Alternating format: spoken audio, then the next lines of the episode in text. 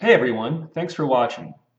If you'd like to see more podcasts, such as Episode 8 with Dean Radin, podcasts that aren't associated with any particular HemiSync product, but simply feature fascinating people and subjects associated with the frontiers of consciousness research and understanding, please support our Patreon page and get some great discounts on HemiSync products in the bargain. Thanks for supporting the show.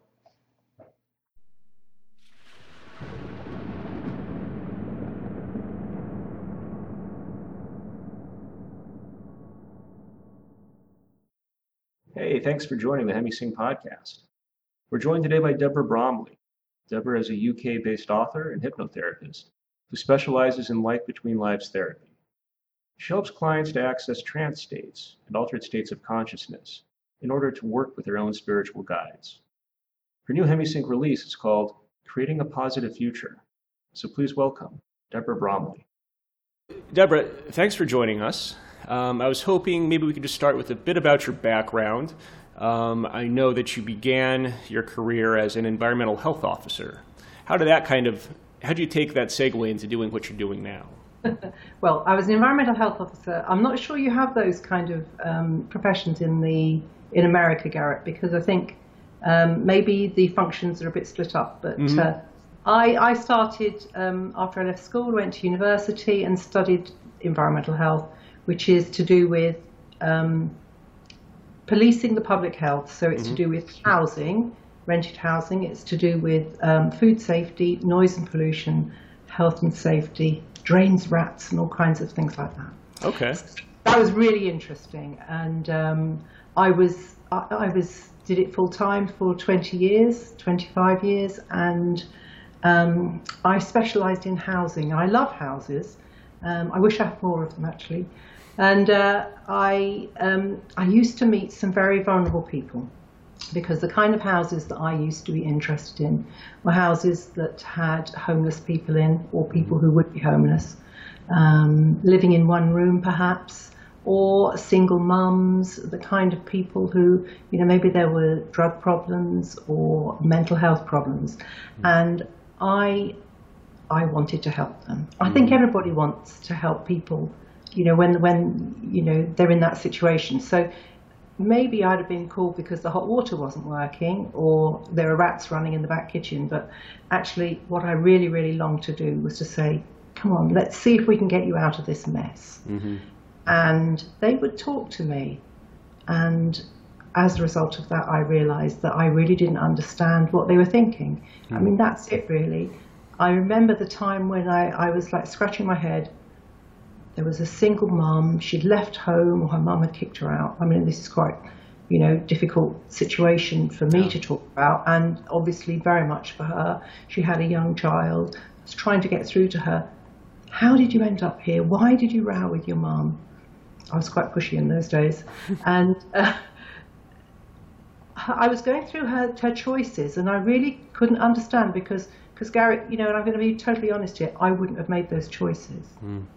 And I realized almost in a split second that I had no idea how this young girl thought, or I couldn't empathize with her feelings. So um, I needed to know, and that was what drove me really to um, seek out some extra training to try and make me a better environmental health officer, but also to be able to advise people how to um, how to get on with their lives and how to get out of the holes that they dug themselves in. Mm-hmm. So, and this is the, you know, the enlightenment moment, if you like.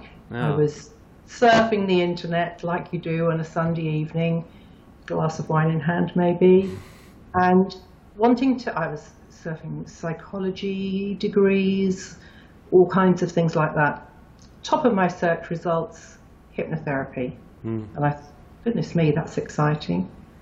It has an air of mystery. Mm-hmm like a child in a sweetie shop, and I I signed up pretty much there and then. So that's the story, and uh, of course, as soon as I started training, as anybody who's studied um, any of the talking therapies will know, the answers start to come to you about how people think, how people feel, um, how people um, take their life paths, and, and what we can do to help people make better choices, what we can do to make ourselves make better choices. Right. Of course, Um, it's it's a journey of self-discovery and very much sort of self-revelation. And so these people that you came into contact with, these people that were in trouble, um, mm. were they receptive to hypnotherapy or these different modalities that you wanted to approach them with? Oh no, I, I had to leave to do it. Okay. You can you can imagine. Well, you know, walking into my boss's office and saying, "Oh, by the way, I'm going off to study hypnotherapy for a mm-hmm. while. Um, do you still want to employ me?" Gotcha. I don't think I said that, but uh, I think they, they thought I was a bit mad. Uh huh. I, it was time for me to go and to um, you know pursue a different career really. So that's what I did. But mm-hmm. I never got that that feeling of puzzlement as to how how how do people um, get themselves into such a mess? Right. And, and what, what's going on in their minds to yeah. make them make those choices? Gotcha. Uh, you know that that may sound a little bit patronising, but uh, that was that was how I felt at the time. Well, of course, after they fixed their hot water system and got rid of the rats in the back kitchen. Right. Well, I think what you're getting at is that we often act from a place unconsciously. Um, mm. Due to various types of patterning that we might have, or you know, programming that we might have, based on our history and our past experience, um, and it causes us to act in ways that um, maybe aren't in our best interest, or um, you know, act from a place that we're not fully aware of. Am I exactly. stating that? Okay. Yeah, yeah, exactly. Yeah. And of course, the key thing that we want to know is is there something that we can do to help? Right. Um, and, and that's what I really wanted to know. Obviously, it was. I, I did actually go back to my, my environmental health work some years later because um, they they were short staffed and uh, you know I, I I wanted more full-time work. So I did my hypnotherapy alongside my environmental health. They seemed quite happy about that. Mm-hmm.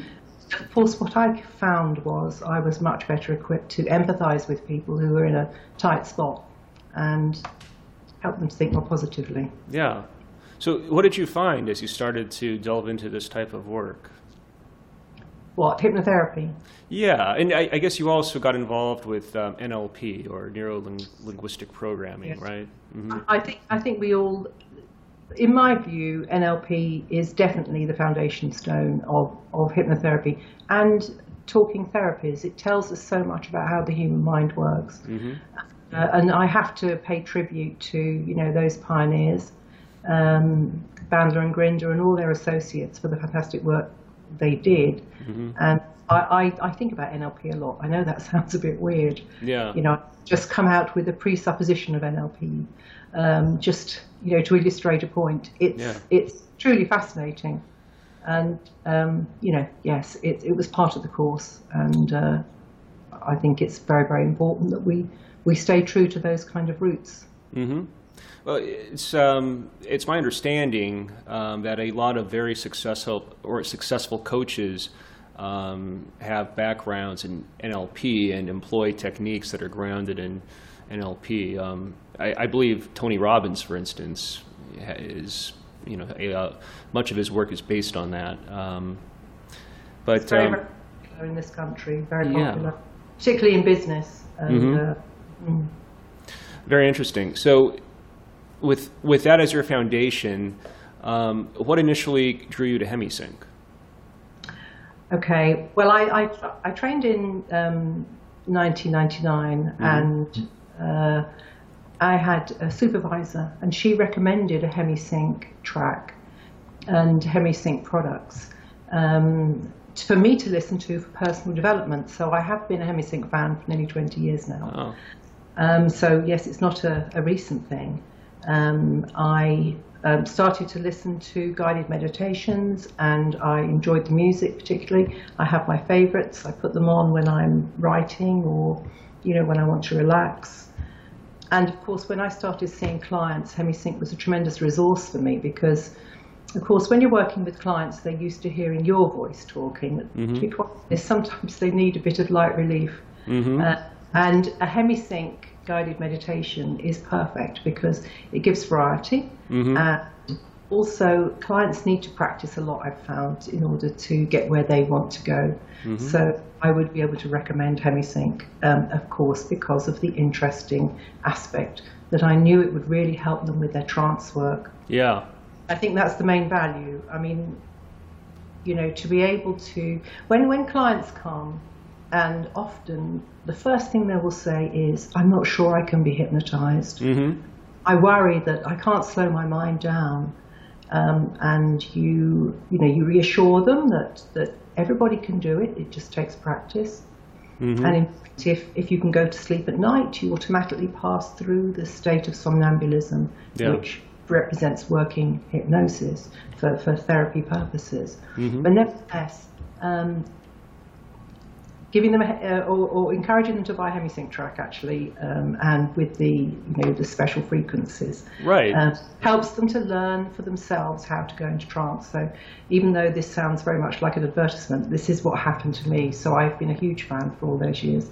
That's what drew me to hemisync Uh huh.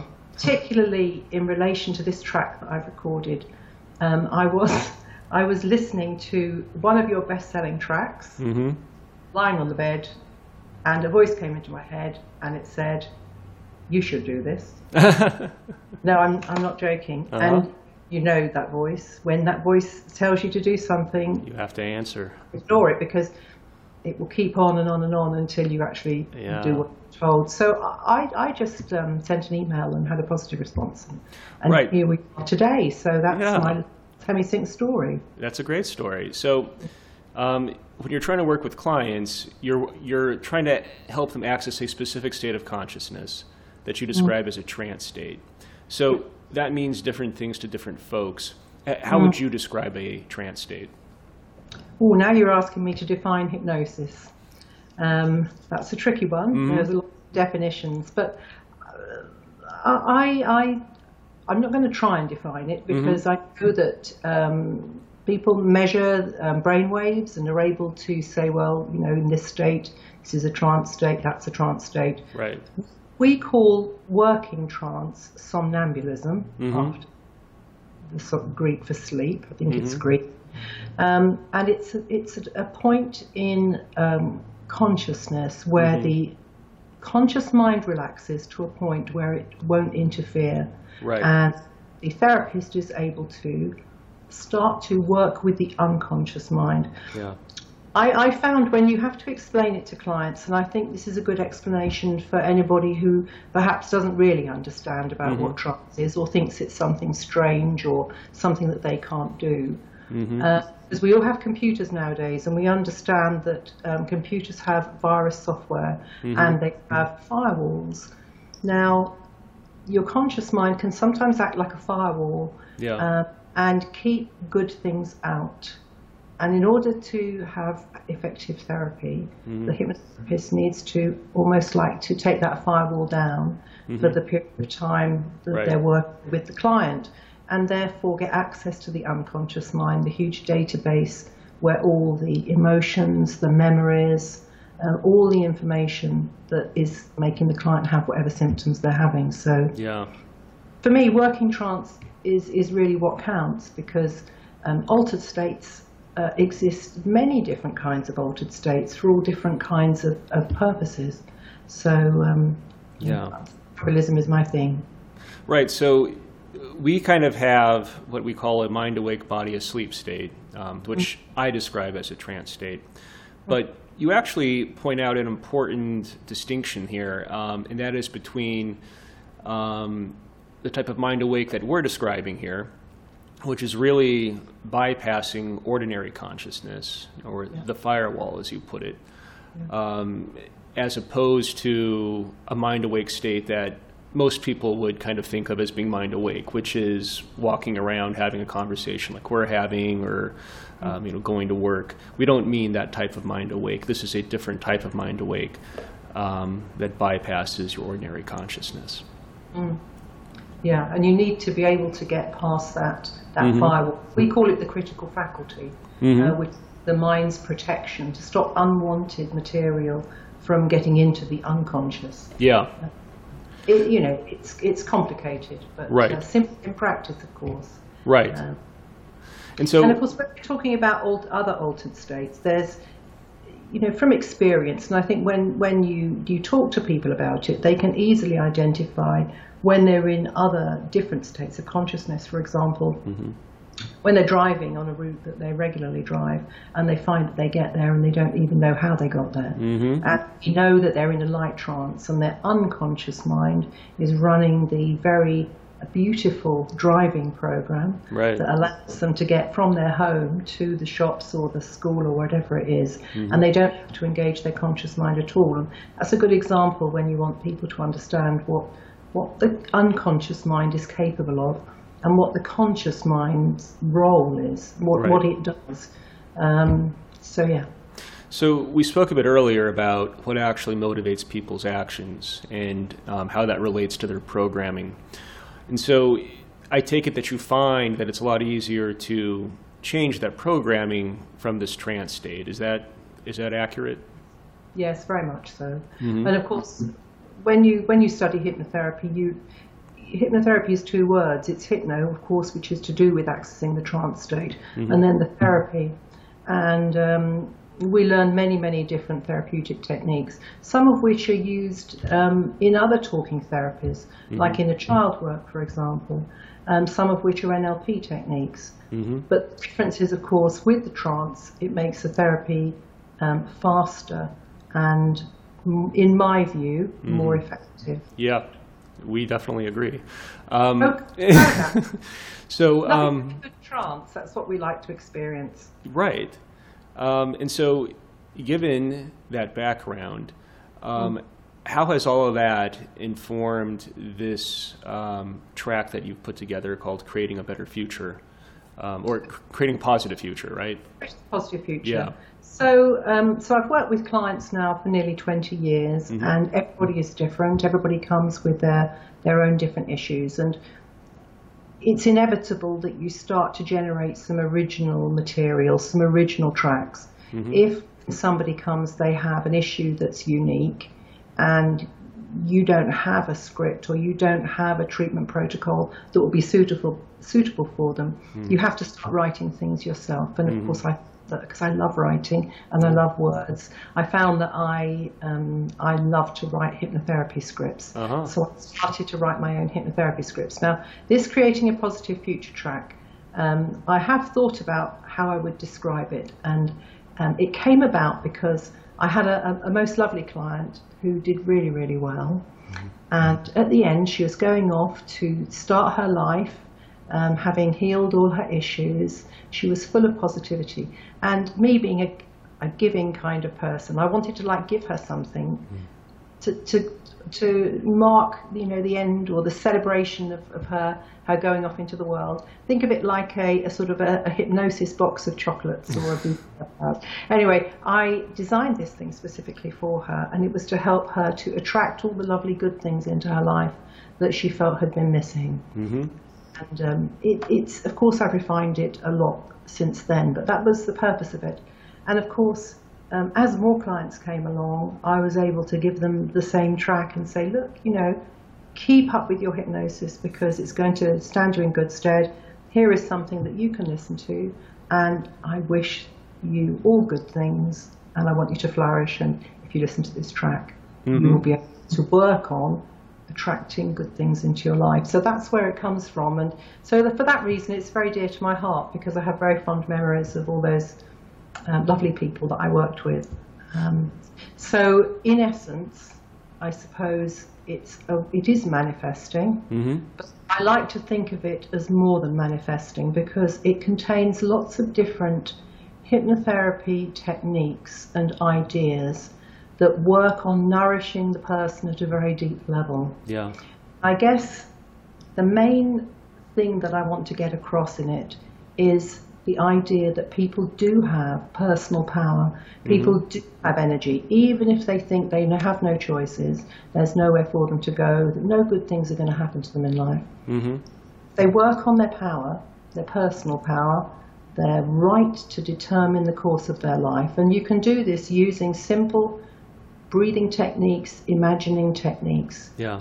Work on making that power grow, and very soon you realize, yes, I can choose a different path.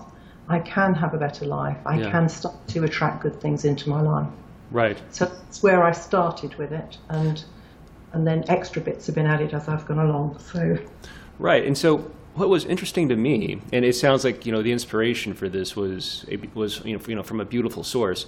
Um, so it does it does sound like a manifestation exercise, but it begins almost like an out of body exercise, so a different state of consciousness. And so, um, what was the thinking or the inspiration behind that? Because that- that is unique. the flying bit. Yeah, the flying bit. Yeah. I don't know where that came from, Garrett. Honestly, it was in the original script that I wrote, Mm-hmm. and um, I wanted to. I wanted to put a suggestion into the uh, into the track of not so much out of body, but the idea of freedom. Yeah. And of course, I mean, I'm not going to put you on the spot with this question, but Mhm. I think many of us have experienced dreams where we have been flying. Mm. Maybe this is connected with astral projection. Mhm. Maybe it's just a snippet of an idea. Um, and I certainly have experienced flying dreams. And what I wanted Yeah. to do in hypnosis, we often use metaphor. So the flying is a metaphor for freedom. It's Yeah. a metaphor for that feeling of being unlimited and Yeah. that you can do anything. So it has two purposes. It's to help the client to understand that they have the freedom to make better choices, freedom to have a better life. Mm-hmm. And it's also to give them that um, that higher perspective, if you like, because during the track they can fly and they can look down on themselves Yeah. uh, in you know in a in a, a sort of an imagined imaginary um, scene. Yeah. So that's why I put that in, and I have to say when I listen to it, um, I enjoy it very much because it does remind me of, of well, where did I get those wings from? That's Yeah. what I want to say. Yeah. Yeah. Very, it's meant to be enjoyable. It's meant to be enjoyable, and, and that's what I hope that part achieves. So, Yeah, and it certainly is, and it sounds like it serves multiple purposes. Um, Mm. I do think it's a lot easier to have a feeling of freedom um, and less connection with your patterning or your history um, when you're in that type of a state.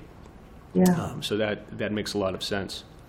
Um, and so, are you incorporating elements of both hypnotherapy and NLP into the script in this meditation? Yes, I, I mean, I think it's inevitable that um, that that happens. So, um, because NLP, it's it's in every therapeutic technique. So, um, yes, you kind of weave the different parts into the script. Mm-hmm. I always try, I mean, this is just a, a sort of a professional comment, really, but I always try and keep it nice and simple. Um, when you're writing something that people are going to listen to um, on, a, on a CD or they're going to stream, it's got to, it's got to reach everybody's imagination. You can't make it too complicated. Yeah. You can't use images that are too difficult for people to grasp hold of. And so um, simple imagery, imagery, and then also from an NLP perspective, bringing in the different senses. Mm-hmm. Because as we know from, I don't know what the main thing NLP teaches us is that people do use their senses differently. Mm-hmm. So somebody might be a very visual person, for example, and then um, visual imagery is very important to them. Or somebody might rely more on their ears, so auditory content. Or somebody might have a kinesthetic profile, and therefore um, sensing and um, body feelings are more important for them. So, you know, I hope I've woven those parts into the track. You certainly Um, did. And kind of further to that point, um, at, at one point you suggest combining the specific things you want in your life with the overall quality of your life and deeper meaning, then wrapping it into a symbol. Um, What is the purpose and power behind that? That's a complicated question, Yeah. and I'll do my best to answer it. So, um, and I can answer it from personal experience, um, and probably that's the best way to to to you know to understand what this part is about. No. Um, when when we think to ourselves, I really want something in my life. So maybe our life is bobbling along, and we think to ourselves, do you know what? I really, really want a new job. oh, I'm so bored with my job. Mm-hmm. This is how the mind works. We know that mind starts its little dialogue up. And then um, we start to wish for the new job. So a person listening to my track might start off with that idea I'm going to try and manifest a new job um, in my life and I'm going to wish for it and see if I can attract it. Mm. Then what happens is once you start to work on that, um, I ask you to think about why, to think about what exactly you want from the new job. And it may be that you're bored with your old job, or the hours aren't very good, or the money's not very good. Maybe you want um, more free time, or maybe you wish, um, you know, to have freedom from, you know, money worries, for example. Mm. So that that part is the quality behind the thing. So when we're wishing for something in our lives, it's usually we're wishing for a physical thing. We're wishing for something material. And then if you look behind that, because what I believe is that the universe, and this is a saying, and I'm sure you've heard it many, many times before, that the universe is benevolent and has our own best interests at heart. What I also believe is that the universe will give us the essence of what we want, and not necessarily, and we have to be open, if you like, and I put this in the track, we have to be open about how that blessing, if you like, is going to come into our lives. So we may have fixated on a particular thing that we want to attract. Mm. And yet the universe may know, perhaps it knows us better, um, the universe may bestow that that essence in a slightly different way. So we do have to keep an open mind.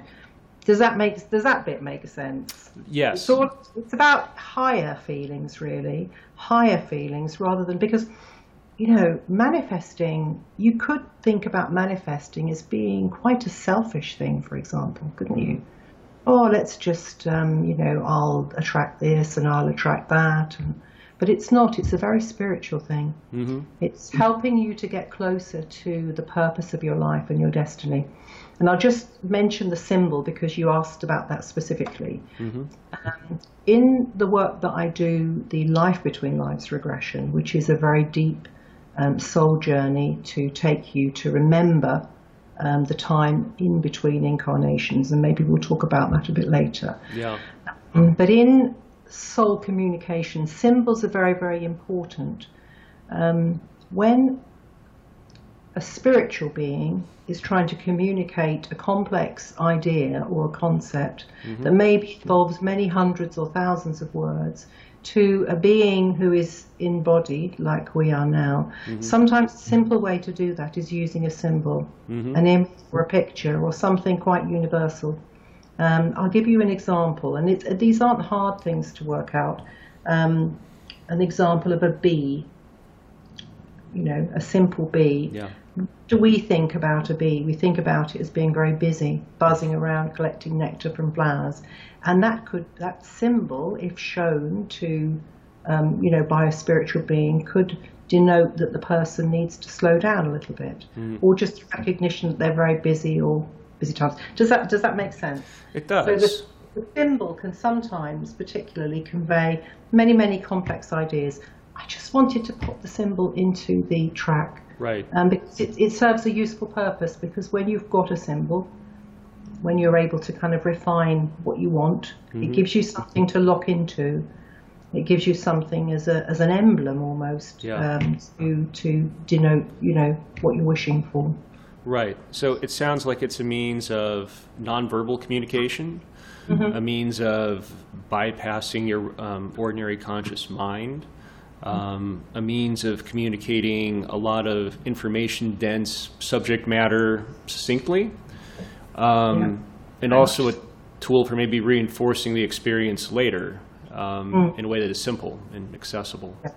That's right. Um, so you touched on what is actually now your primary work in dealing with clients, right? It's it's life between life regression, which I guess is also connected with your work with the Newton Institute. Um, right. Yeah. Can you, can you tell us a bit about that and how that might impact this exercise? Are, are you familiar with Dr. Newton's work at all? A little bit. I mean, I've browsed the website and yeah, I'm familiar with the background. Yeah. But tell so, our listeners what it's about. Okay. very much like Robert Monroe, mm-hmm. Dr. Michael Newton was a great pioneer, mm-hmm. um, and now sadly passed away um, a couple of years ago. Mm-hmm. He was a counselor, a traditional hypnotherapist. He wasn't really interested in past life work.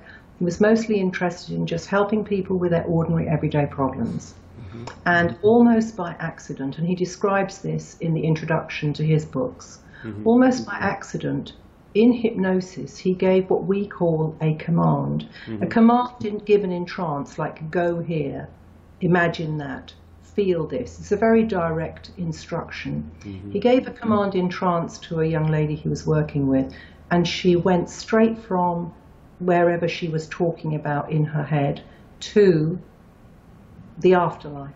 Mm. Um, it's quite a, an emotional story because she she'd come to Dr. Newton because she felt lonely and she didn't have any close companions in her current life, mm. and she hadn't made any bonds or relationships. She wasn't married. She felt very very lonely indeed, and um, she described with tears in her eyes how when she remembered being in the afterlife, she could see all her soul friends no. because they were all there. You know, it, it, we could say she was like flying solo in that mm. particular.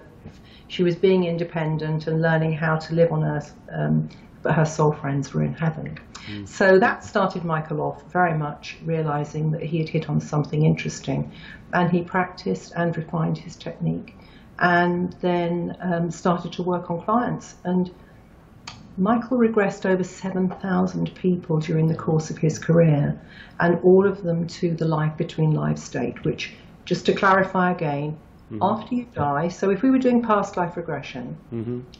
you would take the person through the past life to the death scene mm-hmm. and then some healing and, and wrap it up and then bring, bring them round. Well, with Life Between Lives, we take the client beyond the past life to remember when they rose up from Earth's um, astral plane and made the progression through to um, the afterlife or mm-hmm. you know whatever um, you like to call it. Mm-hmm. And Michael found that as he regressed more clients, he found that they started to talk about um, similar things happening to them, almost like when we um, when we rise up after a life on earth, we, we go through a debriefing session with our guide, yeah. and and what um, his clients called a council of elders, like a, mm-hmm. a high group of, of souls who are, um, you know, taking a longer term view, maybe over many lives. And then you go back to um, meet with your soul friends who are yeah. waiting for you and uh, welcoming you with a party atmosphere. Mm-hmm. There are various other things that happen. So Michael built up this body of work over 7,000 different regressions, and it represents a huge um, subjective view because, mm-hmm. of course, all the people who were regressed gave their own personal views. So we right. can't measure whether it was right or wrong, but nevertheless, yeah. it represents a huge body of work as to what the afterlife is like, right. the structure and organisation of the afterlife, and what happens to us after death. So, right. So that's what life between lives is in a nutshell. Of course, it's a very big topic, but uh, I hope I've sure. Yeah, well, that's interesting because, of course, consciousness is inherently subjective, but mm-hmm.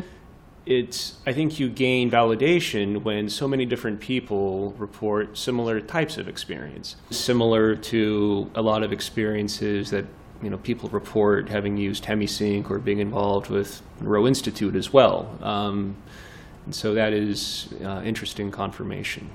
It is, and, and it's interesting that uh, that there's so much detail um, I think that's important. Mm-hmm. And and and similar phraseology is used. Right. Because of course it's not possible when you think about when if a scientist was sitting on in on this video call with us and they mm-hmm. said, "Well, proof have you got exactly right. that afterlife exists?" and they maybe would talk about how the brain dies and there's right. electrical surges and it's just all in your imagination. Right. And I think the more um, subjective responses or the more reports that we have of what people experience in detail, it helps to build a body of evidence right. um, that you know that what happens to us after death is real and um, right. Well, you know, the, you kind of touch upon an interesting bias that I think is built into science, um, in that it sort of um, the vast majority of the scientific community comes from a materialist perspective, and so mm. they have this, predis- this predisposition to believe that consciousness is created in the brain from physical matter.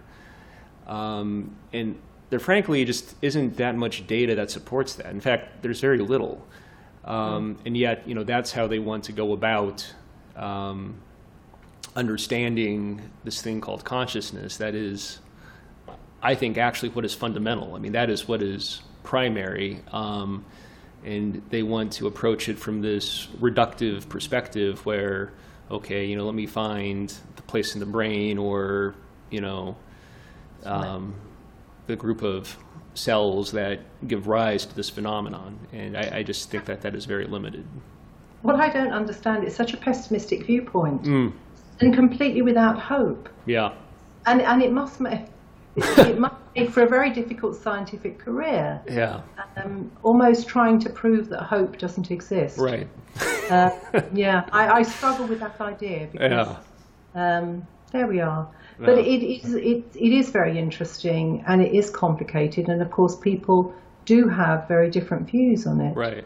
Um, my uh, when I talk to people about life between lives, I always like to point out that this is a, a sort of a, if you like, my you know my passion to to to help people to understand this that everybody's own spiritual experience is subjective mm-hmm. and mm-hmm. it can't be measured by anybody else and what you experience is right for you. And even if it's only a little bit of light or a, a small feeling um, and it makes you happy, um, who, who is, why does it have to be like a book that you read? Yeah. Or why does it have to stand up, uh, uh you know, objectively and be measured against anything? Mm-hmm. Um, it's it's important for people to be happy with their own experience and mm-hmm. and not to feel that they've got to be judged against what they what they read or or what they see on the internet. Mm-hmm. Um, you know, I think that's an important point to make, really. Yeah, absolutely. Mm. Um, uh, well, so towards the end of the exercise, um, you emphasize the importance of visiting this future life that you've created. Um, and is that a sort of positive visualization technique, or are there other um, aspects to that, other objectives, other benefits?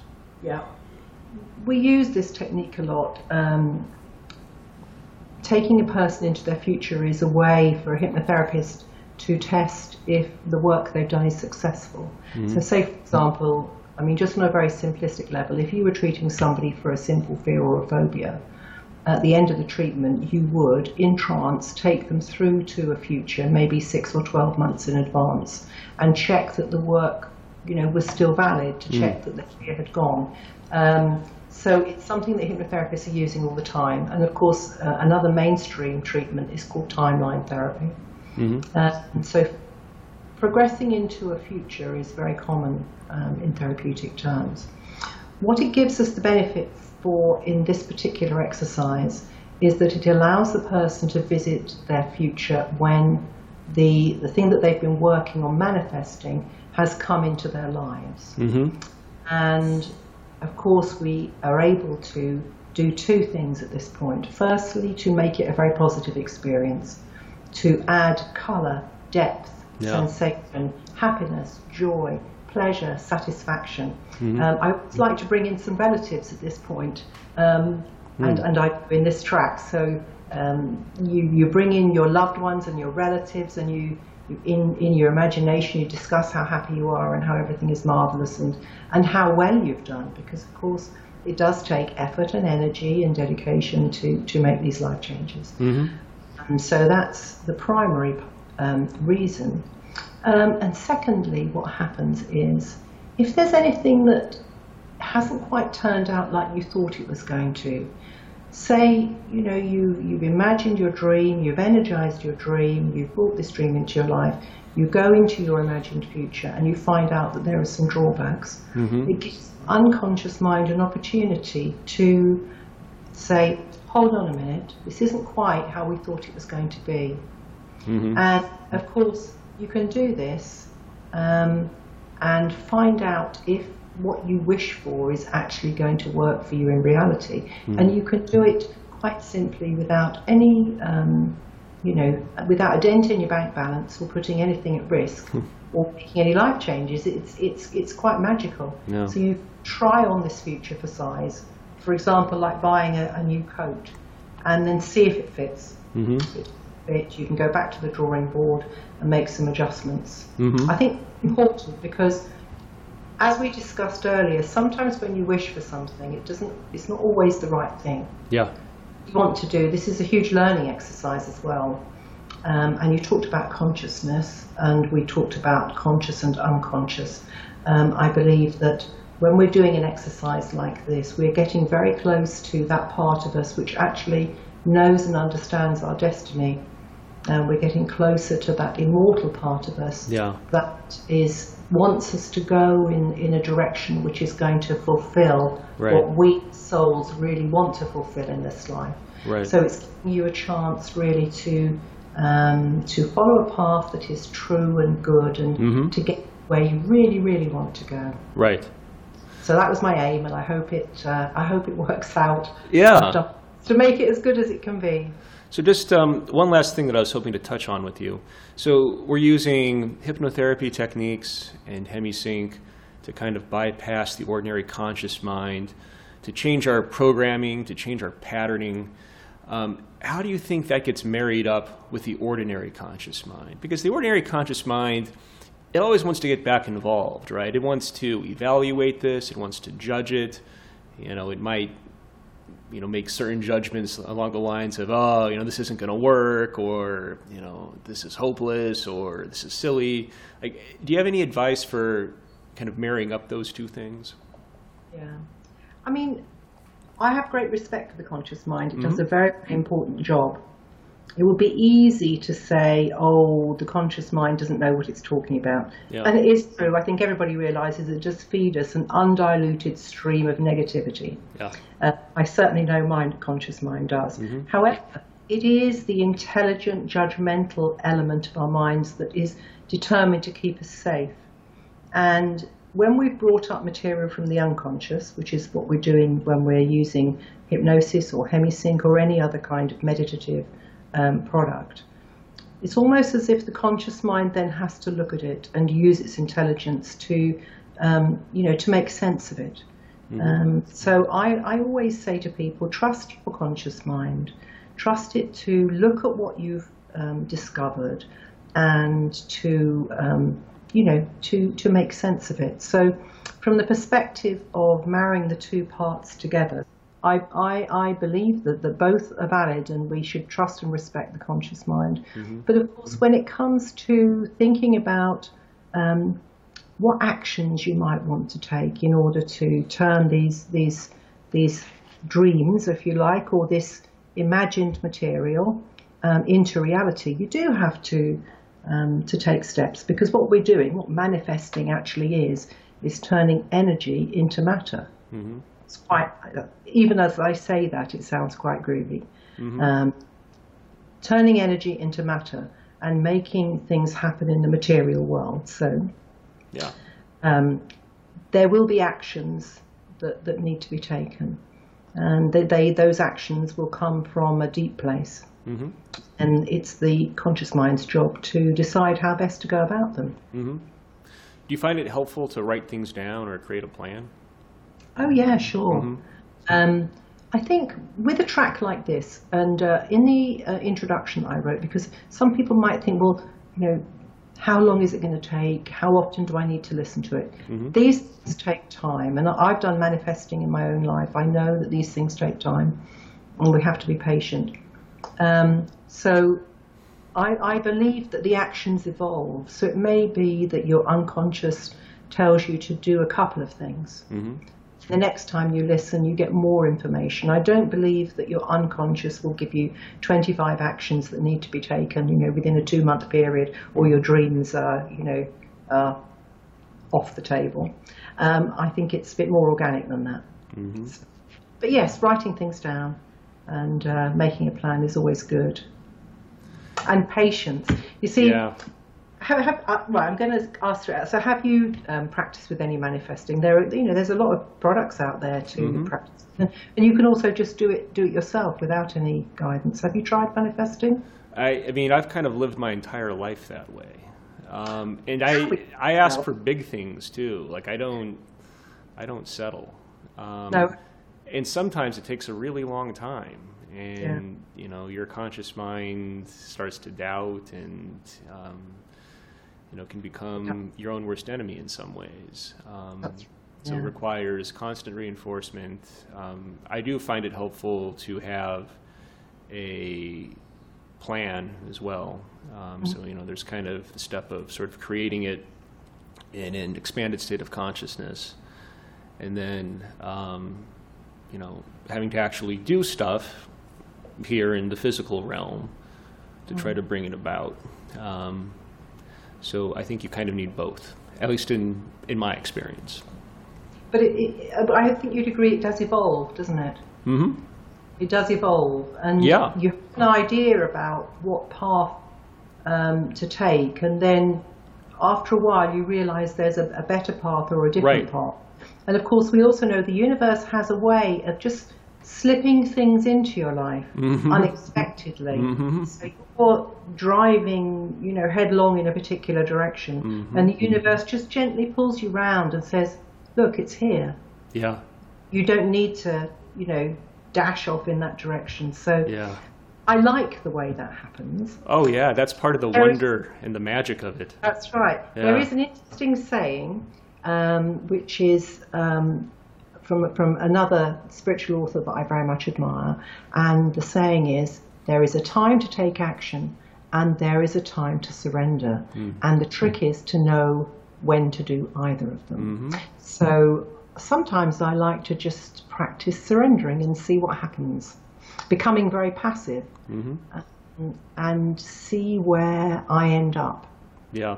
So mm, maybe, you know, it's enjoyable because um, unexpected things happen to you then. I always feel when I'm being passive and not trying to achieve anything, Yeah. Uh, I, I find myself in, in places talking to people that I would never have have done if I'd been, oh yes, I've got to rush off and do this, I've got to complete this project, you know, I've got to have that meeting, Right. I've got to do this advertising. So it's an interesting thought, isn't it? But I like that.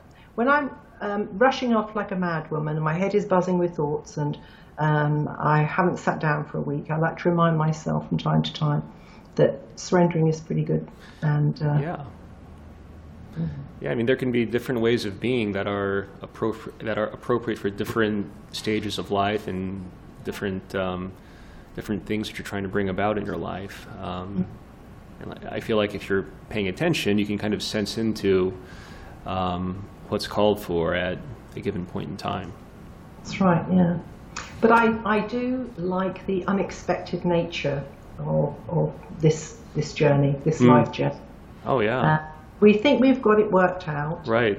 Well, I, you know, I, I can only talk for myself. Okay, I'm not bringing anybody else into this discussion. Mhm. Uh, not casting aspersions, but I like to think I've got it worked out, and then, um, you know, things change. Yeah, the spiritual I slip on the spiritual banana skin and um, lying in a, a puddle on a part of my body that hurts. yeah. So yeah, I, I don't mind that. It's, it, it's good lessons. Well, Deborah, um, thanks again for taking the time to speak with me and for reaching out to us and uh, creating this exercise with us. Um, I think it'll help a lot of people, and um, I think this talk will too. So if you're listening and you liked it, you think it's useful, please share it up. Um, check us out online, and uh, thanks for joining us. Thank you very much, Gareth. Thanks, Deborah. Uh, it's been a pleasure talking to you. Likewise. Talk to you all next time.